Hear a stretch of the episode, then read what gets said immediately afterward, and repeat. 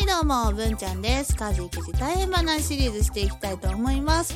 いやさ、今、ため撮りしてるんすよね。で、3月に喋ってんの。で、今その、当時の写真はさ、2022年の夏の写真見て喋って。で、今、トークはさ、3月に撮って。で、これ配信すること2024年の夏なんだよね。タイムラグ1年ぐらいになっちゃって、うん、どうしましょうね。でもそのうち、っていうかね、最近ね、今3月なんですけど、あんまり衝撃画像出てこないんですよね。なんかもうこう見つける、私があの、こうメンタルがないっていうかね、今、忙しいんですよね、バタバタしててね。だから見つけられないから、こう、ストック1年のタイムラグが、この後広がっていくか、縮まっていくかはちょっとわかんないんですけど、順番に投稿していきたいと思いますよ。じゃあ今回はね、こちらですね。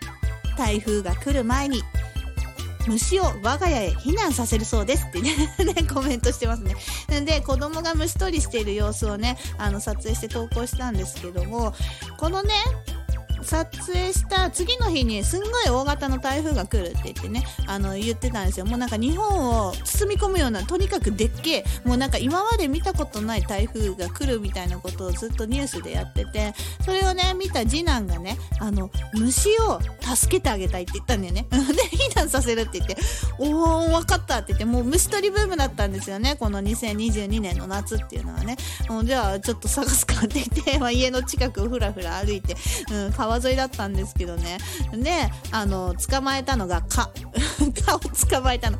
虫がね、いなかったんですよね。なんかやっぱ台風とか予測する能力とか虫とかあるんですかね、動物ってね。うん。で、まあ、蝶々も飛んでない、バッタもいない、えー、トンボとかもいない。で、ちょっと蜂が飛んでて危ないから、もう帰ろっかって言って、うんって言ってね、ちょっとがっかりして、あの、帰る途中で虫取り網をさってやって捕まったのか、か。で、顔をね、虫かごに入れて持って帰って、で、もうあの、か、もう逃がそうぜって言って、家の前で逃がして終わったっていうのでね。まあ、空振りの日も結構ありますよね。ほぼ毎日虫取り行ってました。まあ、今年の夏はね、2023年どうなるかわかんないんですけど、まだね、虫は好きみたいですね。